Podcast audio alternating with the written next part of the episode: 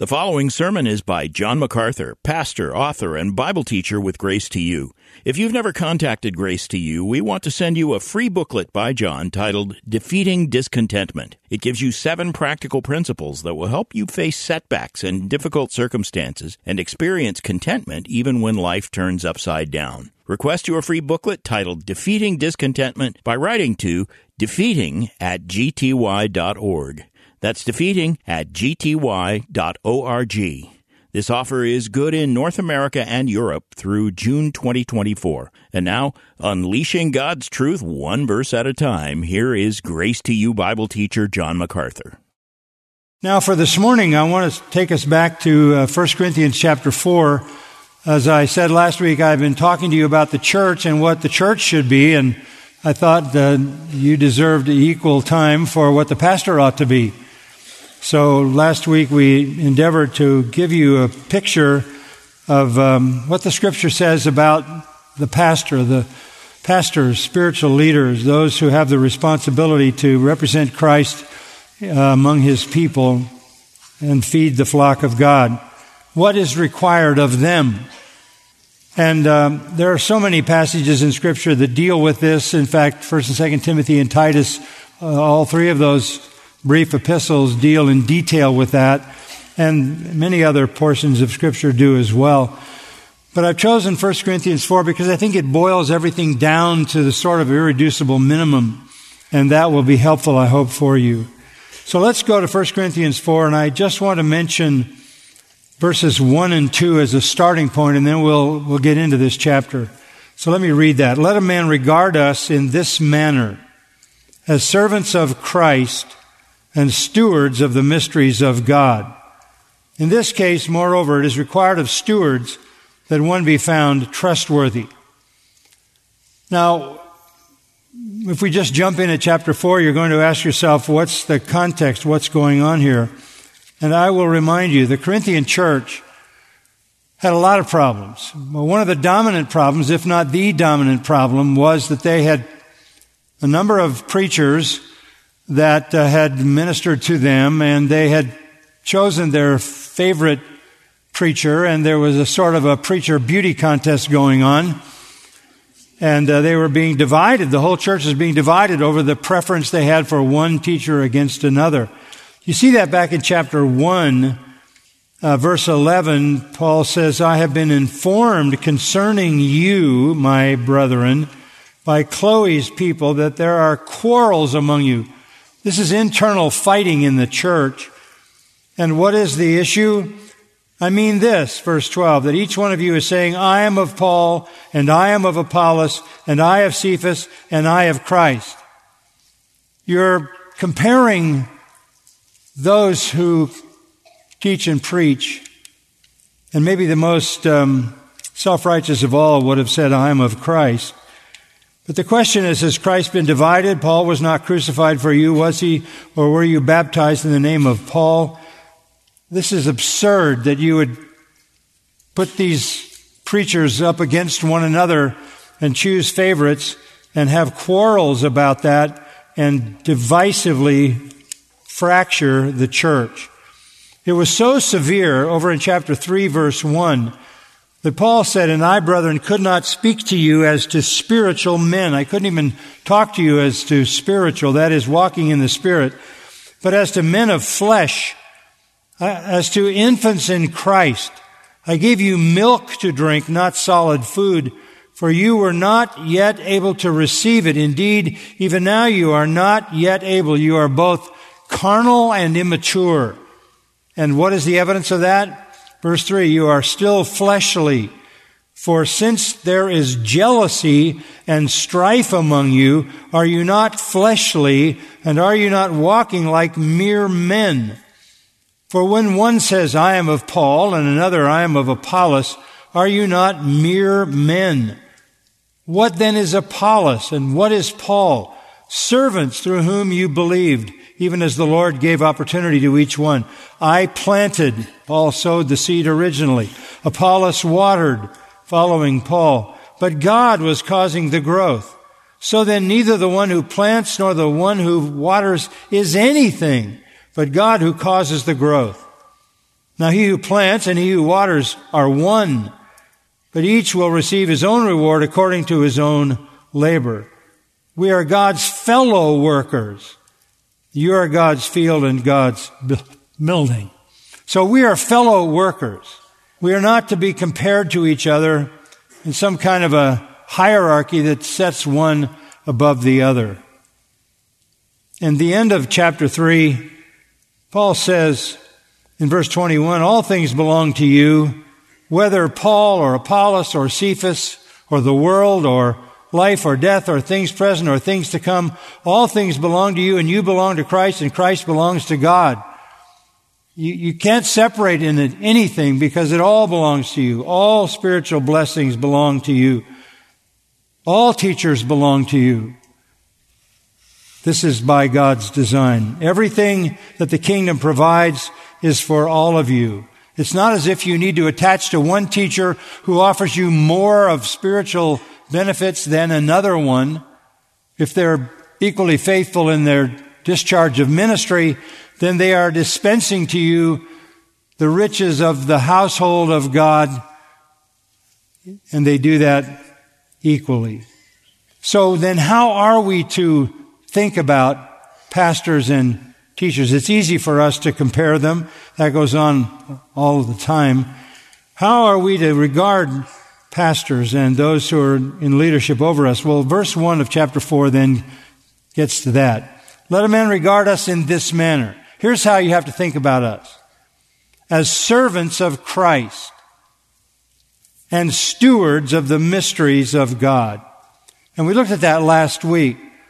Servants of Christ speaks about their relationship to Christ. Stewards of the mysteries of God speaks about their relationship to Scripture. The mysteries of God are those things that have been revealed through the revelation of Scripture. So you need to do this. You need to consider us in this fashion. We are servants, slaves of Christ, huperetes, third-level galley slaves, the lowest possible slaves. And we are stewards of the mysteries of God. The criteria for the evaluation of anyone in ministry is what is the nature of his relationship to Christ and what is the nature of his relationship to Scripture. It's to Christ and Scripture. That's why the motto of the Master's University is for Christ and Scripture.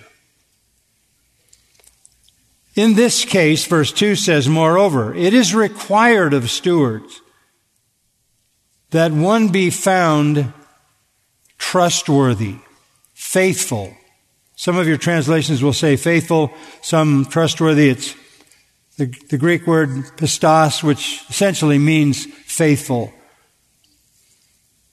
So this is how you evaluate anyone in ministry. Are they faithful? Faithful to what? Faithful to Christ. Faithful to Scripture. Faithful to Christ means they live a life of submission and service to Him. Faithfulness to Scripture means they proclaim the truth accurately. So this is exactly where we need to be in evaluating any minister. What is his relationship to Christ? Is it manifest that he serves Christ in his life? And what is his relationship to Scripture? Is it manifest that he is a faithful steward of divine revelation? Faithfulness is everything. Faithfulness is everything. It's a great word. It's a great truth. And I want to maybe take it a little broader than this text for a moment. Faithfulness is God-like. Listen to what Scripture says about God being faithful. First Corinthians one nine. God is faithful, through whom you were called into fellowship with His Son, Jesus Christ our Lord. First Thessalonians five twenty-four. Faithful is He, meaning God, who calls you, and He will also bring it to pass. Second Thessalonians three three. The Lord is faithful, and He will strengthen and protect you from the evil one. First Peter four nineteen. Entrust your souls to a faithful Creator in doing what is right. What that means is that God is consistent with His own nature and His own word. There's never any variation or deviation with God. He is faithful. He is the very definition of faithfulness. And those are just a few of many scriptures that declare that. The Lord Jesus also is presented in Scripture as faithful. Second Timothy two thirteen, the Lord Jesus Christ remains faithful, Paul says, for He cannot deny Himself. Hebrews two seventeen, He is a merciful and faithful high priest. Hebrews three, He was faithful. Hebrews ten twenty-three, He who promised is faithful. First John one nine, He is faithful and righteous. Revelation three fourteen speaks of Christ as the Amen, the faithful and true witness. And Revelation nineteen eleven, at the very text that is describing the return of Christ in second coming glory, it says, I saw heaven opened, and behold, a white horse, and He who sat on it is called Faithful and True, and in righteousness He judges and makes war. God is faithful. Christ is faithful. And Scripture is faithful. Titus one nine, holding fast the faithful word. Revelation twenty-one five and twenty-two six, these words are faithful and true. God is faithful. Christ is faithful. And Scripture, therefore, is faithful. And then the ministers of that Scripture and the servants of God and Christ must be defined by faithfulness. Faithfulness in what sense? Faithful to Christ in their relationship with Him, and faithful to Scripture in their handling of divine revelation. The commendation of faithfulness is given to a number of people in the New Testament. Timothy in First Corinthians four seventeen, you're in that chapter. Go down to the bottom, uh, sort of the bottom of the chapter, verse seventeen. For this reason, Paul says, I have sent to you Timothy, who is my beloved and faithful child in the Lord. And he will remind you of my ways which are in Christ. I walk with Christ and in Christ. Timothy follows me in doing the same. Therefore, he is faithful. He will remind you of my ways which are in Christ. And he will remind you of what I teach. You will see in Timothy his relationship to Christ is one of faithfulness, and his teaching expresses that faithfulness. Tychicus in Ephesians and Colossians is titled Faithful. Epaphras in Colossians, Faithful. Onesimus in Colossians, Faithful. Sylvanus in First Peter five, Faithful. Revelation two thirteen, Antipas, my faithful one who was killed. He was a martyr, but was faithful to death. And Paul in First Timothy one twelve declares that he was faithful. This is a simple statement. I thank Christ Jesus our Lord, who has strengthened me because he, he considered me faithful, putting me into service, ministry. And I was formerly a blasphemer, a persecutor, a violent aggressor. But the grace of the Lord was abundant toward me. We who are in ministry are to take what's been delivered to us, Second Timothy two two, and hand it off to faithful men who shall be able to teach others also. That is the expression of the heart and soul of qualification for ministry, faithfulness to Christ in terms of a life that follows Christ, faithfulness to Scripture, a life and teaching that is true in every sense in representing the meaning of Scripture. Our Lord gave a number of parables when He talked about faithful servants. He made the famous statement, well done, good and faithful servant. The ultimate is to be faithful unto death, Revelation two eleven, or two ten rather. faithful unto death. If you're faithful unto death, it says, I'll give you a crown of life. So this is a very foundational truth. And all of that leads us back to the text of our scripture in First Corinthians four. So let's go back to it. Paul says what is required is faithfulness. Faithfulness as a servant of Christ and as a steward of the mysteries of God.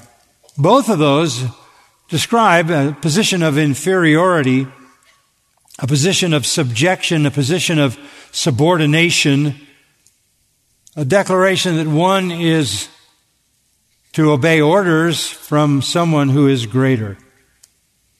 And it is required, and this is such interesting language in verse two, it is required of stewards that one be found faithful or trustworthy. I want you to look at that required. That literally means to search for, to seek, or to demand. Which is to say that the church has the responsibility to determine, to seek, to search for, and demand the faithfulness of its leaders. It is required that you search out every person. And then the second verb is also interesting, that one may be found trustworthy. That literally means to be proven to be, to be discovered to be after examination. The idea is that the requirement of faithfulness is so absolute that inquiry is to be made into the life of anyone who steps into spiritual leadership. The church has the responsibility to demand that a trial be held at some level and in some fashion so that he can be examined and proven to meet the standard.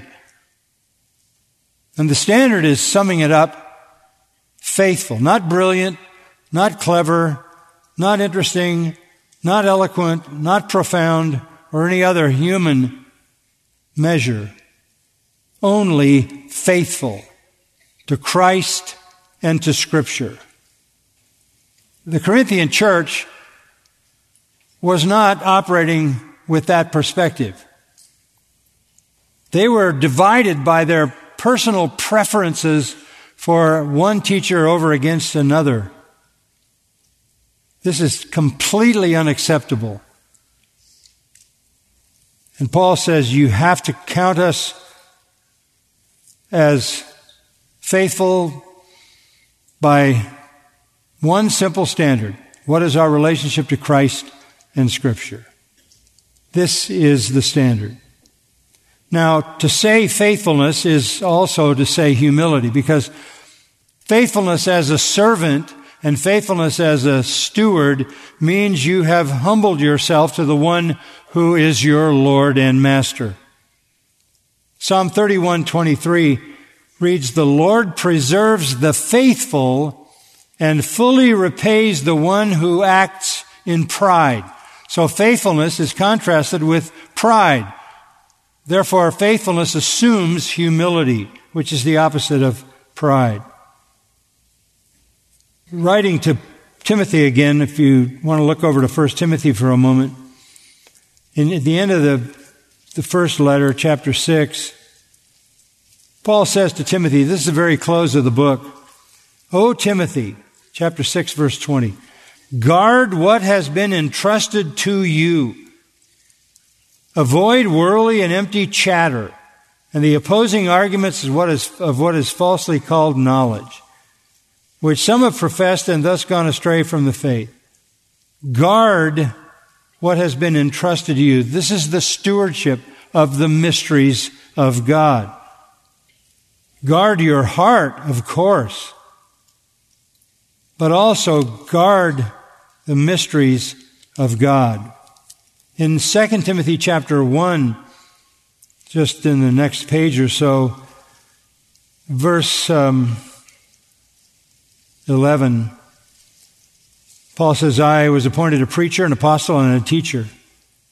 For this reason I also suffer these things, but I'm not ashamed, for I know whom I have believed, and I am convinced that he is able to guard what I have entrusted to him until that day." He entrusted His word to me, and I've entrusted my service to him.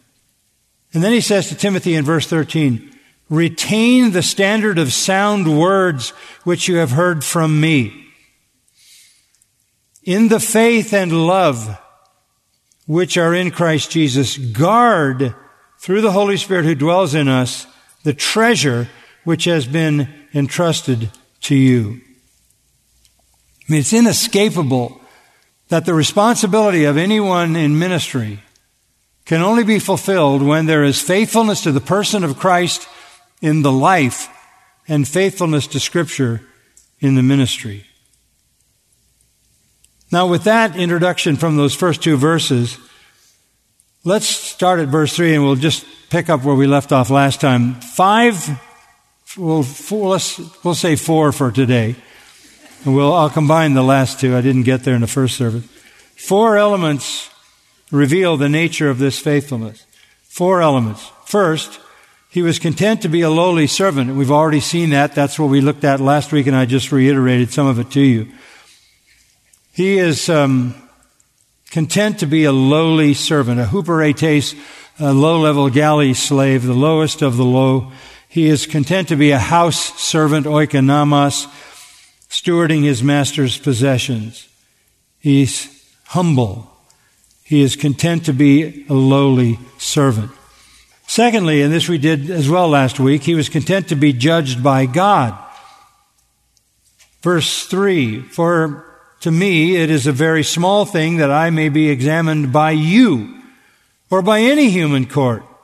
In fact, I do not even examine myself. For I am conscious of nothing against myself, yet I am not by this acquitted, but the one who examines me is the Lord.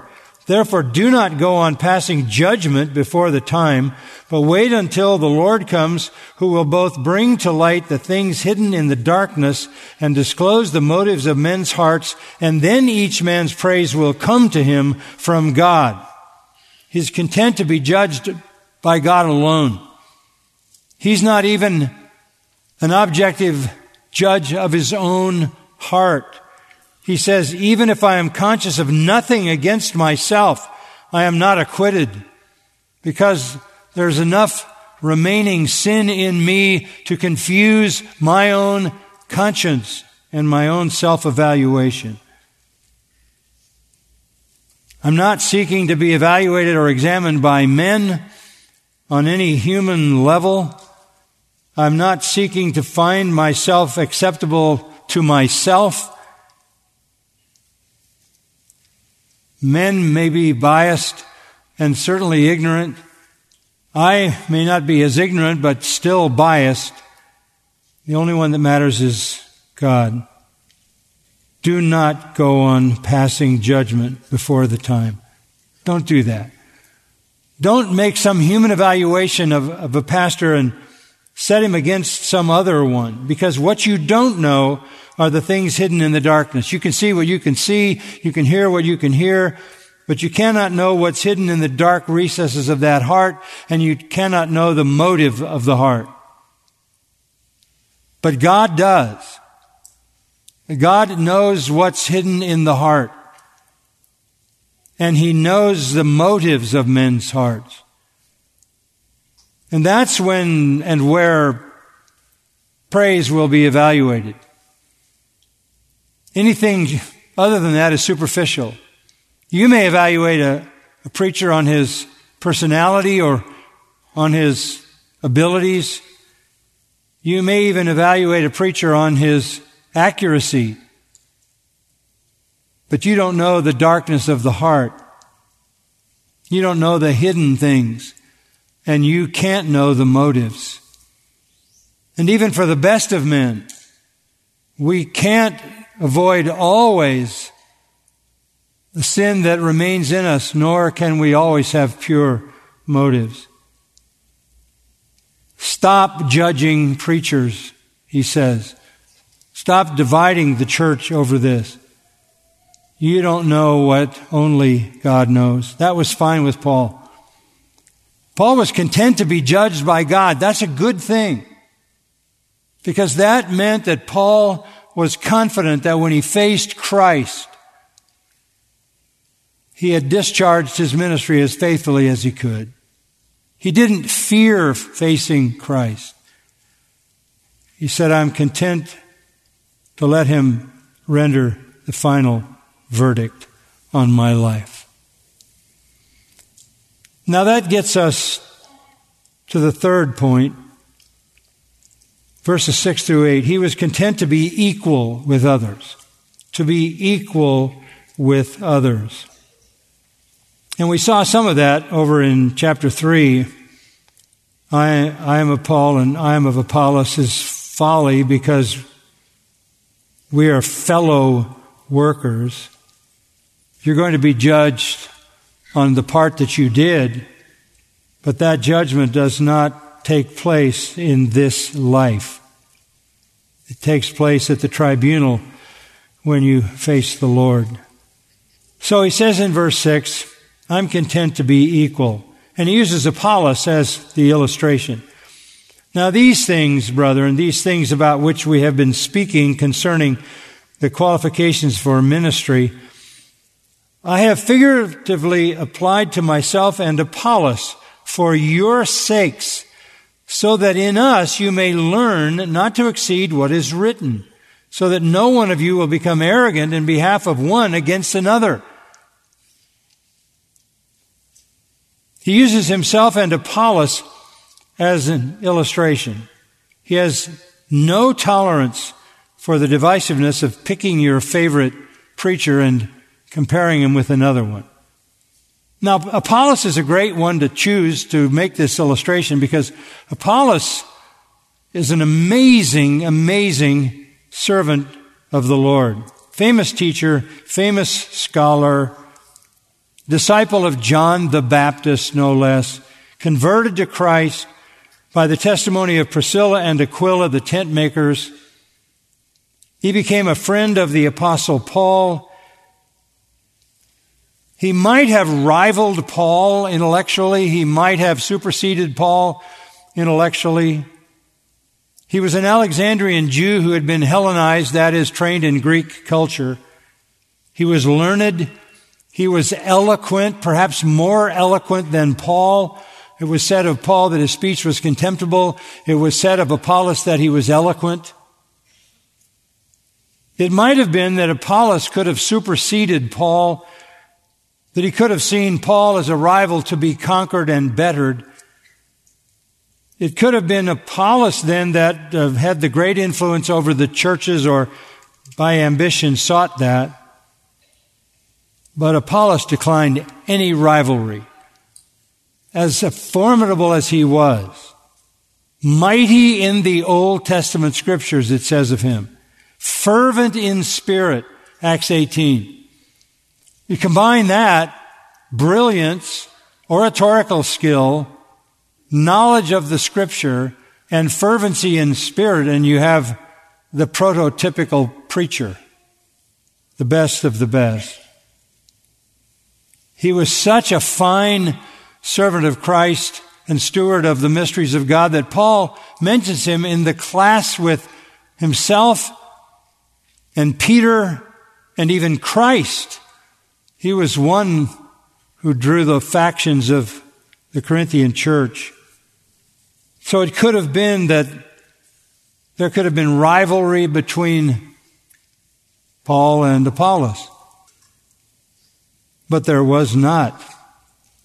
He says, you can look at myself and Apollos, and you will see in us that you may learn not to exceed what is written. We put it on display. We showed you not to exceed what is written. What do you mean not to exceed what is written? That's a regular formula for introducing an Old Testament quote. That's, that's a regular formula. The readers would know that, that he's referring to an Old Testament quote. What Old Testament quote is he referring to? I mean, it's true generally that you don't want to go beyond Scripture. That is true in any regard, in any respect, but in particular, you don't want to go beyond what is written with regard to the humility and equality of the leaders of the church. what scripture is he talking about? All you have to do is go back in First Corinthians.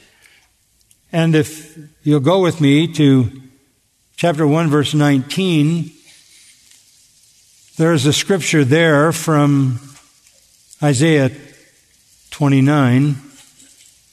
It is written, I will destroy the wisdom of the wise, and the cleverness of the clever I will set aside. So here, there is obviously no virtue or value in human cleverness and human wisdom, and that's what the Scripture says.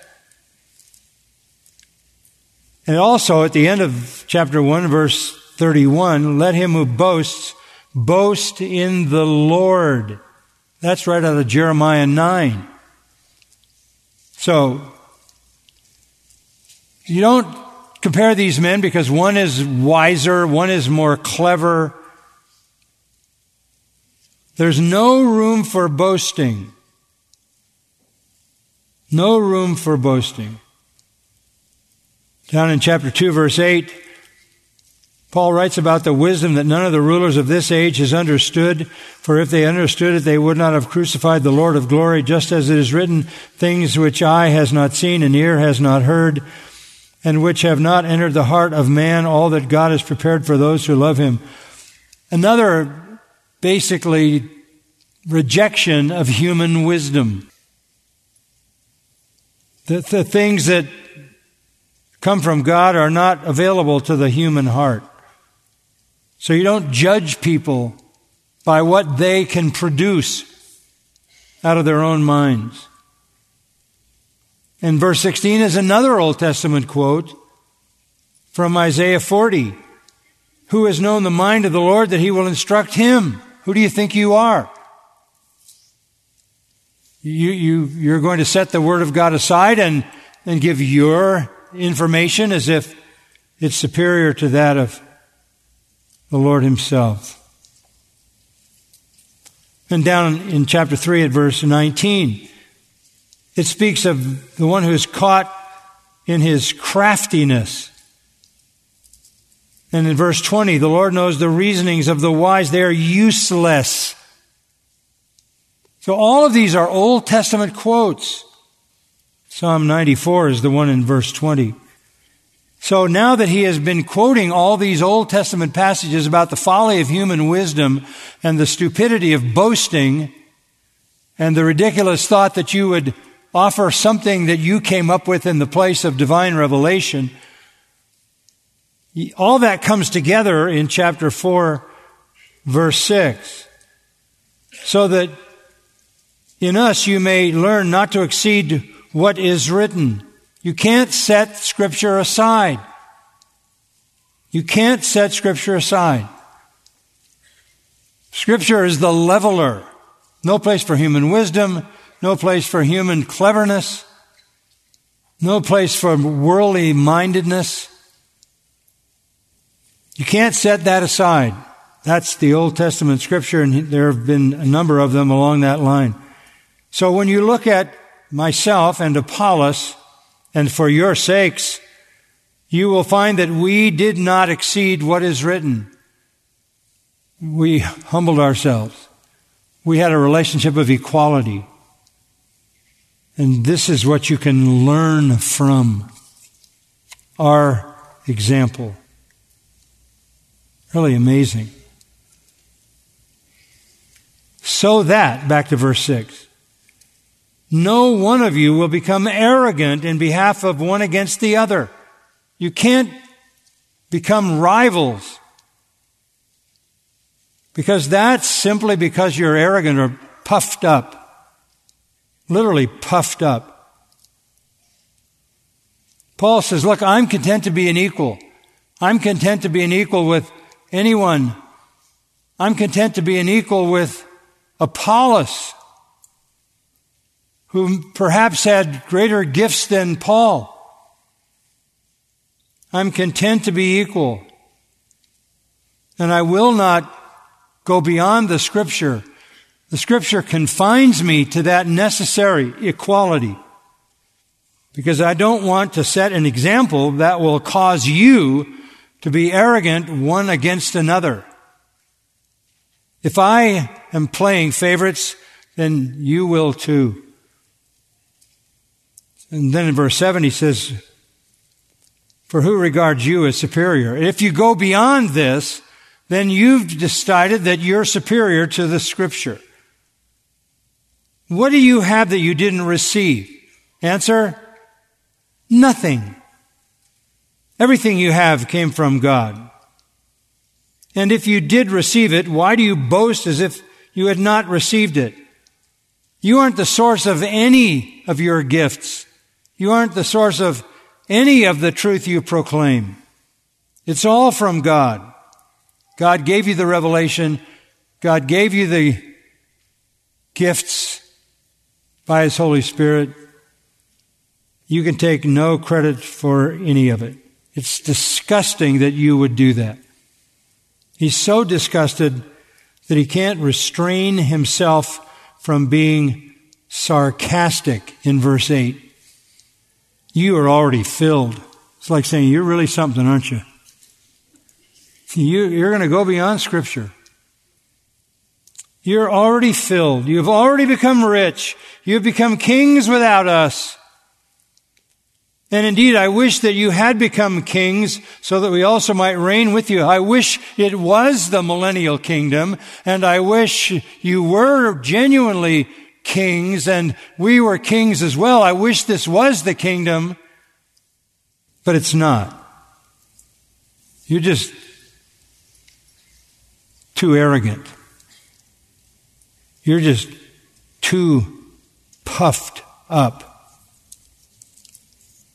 Down in chapter four, verse eighteen, same word, puffed up. Some of you have become puffed up. Verse nineteen refers to the words of those who are puffed up or arrogant. Chapter five, verse two, you have become arrogant, puffed up. Verse six, your boasting is not good. Chapter eight, verse one. This is a real problem. Now, concerning things sacrificed to idols, we know that we all have knowledge. Knowledge makes puffed up, arrogant.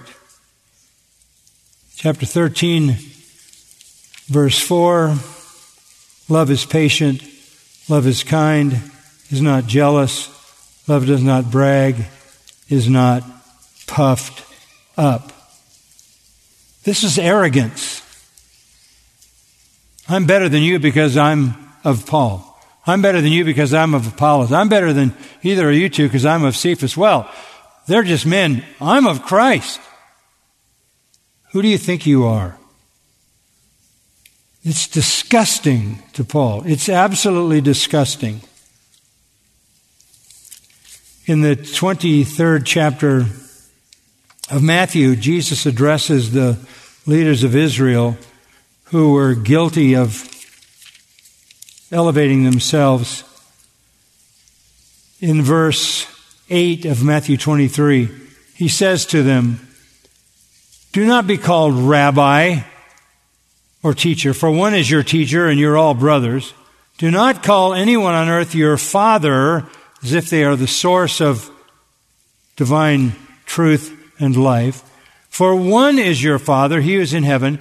Do not be called leaders, for one is your leader, that is Christ. The greatest among you shall be your servant. Whoever exalts himself shall be humbled. Whoever humbles himself shall be exalted. And then he poured out a diatribe of woes on the leaders of Israel, who were anything but humble. This is disgusting to Christ. And it's, when it occurs among the people of Israel, the leadership, it's even more disgusting to Paul because it's happening in the church. Paul has no place for this. So how are you to consider us as um, those who serve Christ in our life and who are faithful to Scripture in our teaching?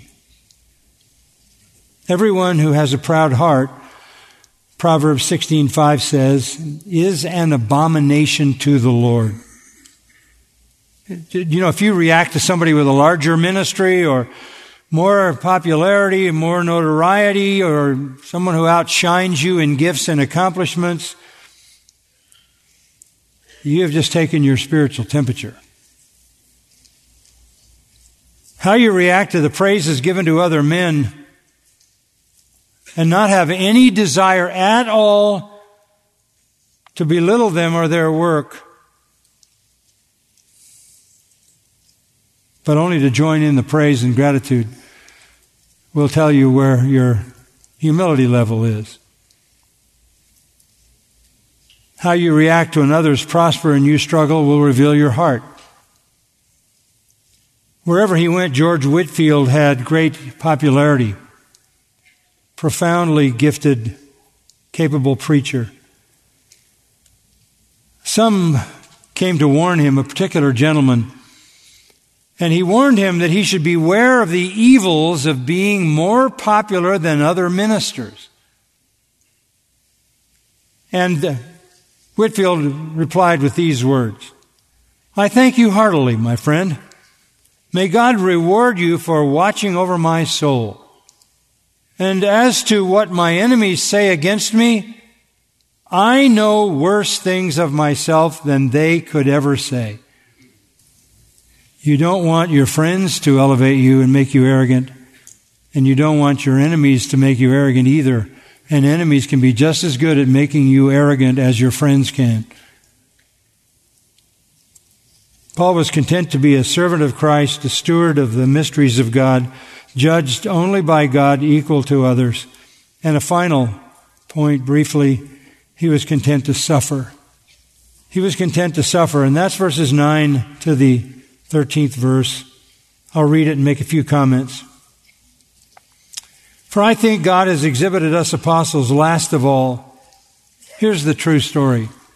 If you're an apostle, if you're a representative of Christ, from the world's viewpoint, you, you're at the bottom.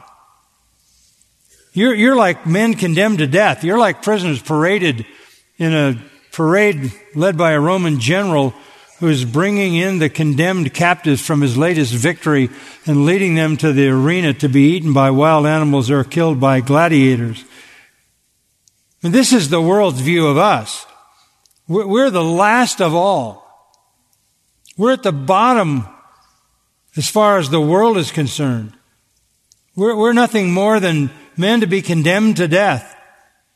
We have become a spectacle to the world, like we were marching in a parade to our death, both to angels and to men. That, that's the truth about us. And you have to be willing to acknowledge that as far as the world is going to be concerned, you're not going to be able to be faithful and find favor with the world. And then he gets sarcastic again in verse ten. "We are fools for Christ's sake, but you are prudent in Christ. We are weak, but you are strong. You're distinguished, but we are without honor." This is just sheer mockery. You're the wise one, right? You're the strong one. You're the distinguished one. And we apostles, hated by the world, as men condemned to death, spectacles, we're the fools, we're the weak, and we're those without honor. It's true. To this present hour, we are both hungry and thirsty, poorly clothed, roughly treated, are homeless. We toil, working with our own hands. He earned his own living by labor, Paul did. "When we are reviled, we bless. When we are persecuted, we endure. When we are slandered, we try to conciliate. We have become as the scum of the world, the dregs of all things, even until now." The dregs are what's left when the wine is poured out and it's stuck to the bottom. The scum is the stuff stuck to the frying pan at the bottom after you've washed it and can't get it off. The world sees us as scum, drinks. We are slandered. We try to conciliate, but they think of us as scum. This is really the mark of apostolic faithfulness. This is what to be, what's to be expected. So Paul models for us the necessary faithfulness and humility of a leader in the church. He's content to be a servant, content to be judged by God only, content to be equal to others, and content to suffer, to suffer even in labor, to sustain himself, and to suffer at the hands of the world who have nothing but disdain for him. And isn't that exactly the way it was with his Lord? If they thought, thought Paul was scum, it was because they thought Jesus was scum also. That's why they killed him. So the world's uh, estimate is that we are scum. That will be their estimate if we are faithful. You will sacrifice your public prestige. It doesn't mean everybody in the world is going to hate you, but it does mean that if you're proclaiming the truth faithfully, they're going to resent you. So we cannot We cannot seek both to be faithful and exalted by the world. That's a, that's a fool's approach to ministry, but it's a popular one. Peter sums it up. He says, be clothed with humility. Be clothed with humility. Humble yourselves under the mighty hand of God, and he will exalt you, James four ten. Humble yourself the way Christ did, and the Father exalted him to his right hand. This is what Paul says is the foundation of living a life as a true servant of Christ, true steward of the mysteries of God. Faithfulness to Christ and Scripture looks like this. And though it may be painful at times, for most of the time it is glorious. I can tell you that. Let's bow together in prayer. Father, it's so refreshing always to drink at the fountain of divine revelation. It's the water of life to us. It's refreshing truth from heaven that quenches our spiritual thirst. It's food that satisfies our spiritual hunger. We love you, and the only way we really know you is because you have revealed yourself to us in your word. The whole of the Bible is you revealing yourself so that we could know you and know your mind. And how wonderful that in that same epistle of First Corinthians, Paul said, we have the mind of Christ. What a treasure. To know how you think because you've revealed your mind in Scripture. We can't really say we know someone unless we know their mind. How marvelous to think that we can say we know you, and we know you very well because we know your mind. We know what you think about everything that's revealed. And we therefore have an intimate relationship with you that people who don't know your mind could never have. We understand everything. We understand the truth. They do not. You have given us life and truth. And you have asked us to be faithful to it in humility and gratitude for such a gift. And you have declared that if we are faithful in living and teaching, we will one day hear, well done, good, faithful servant. enter into the joy of your Lord. Thank you for the gift of the Holy Spirit to enable us to go down this path, and may we know your special blessing as we remain faithful. Amen. You've been listening to John MacArthur, Bible teacher with Grace to You. For free access to all of John's lessons and a listing of study Bibles and books available for sale, visit Grace to You's website at g t y dot org. John MacArthur and Grace to You reserve all copyright protection under applicable law. Our copyright policy is available at g t y dot org, and it includes instructions for and limitations on duplicating this digital file.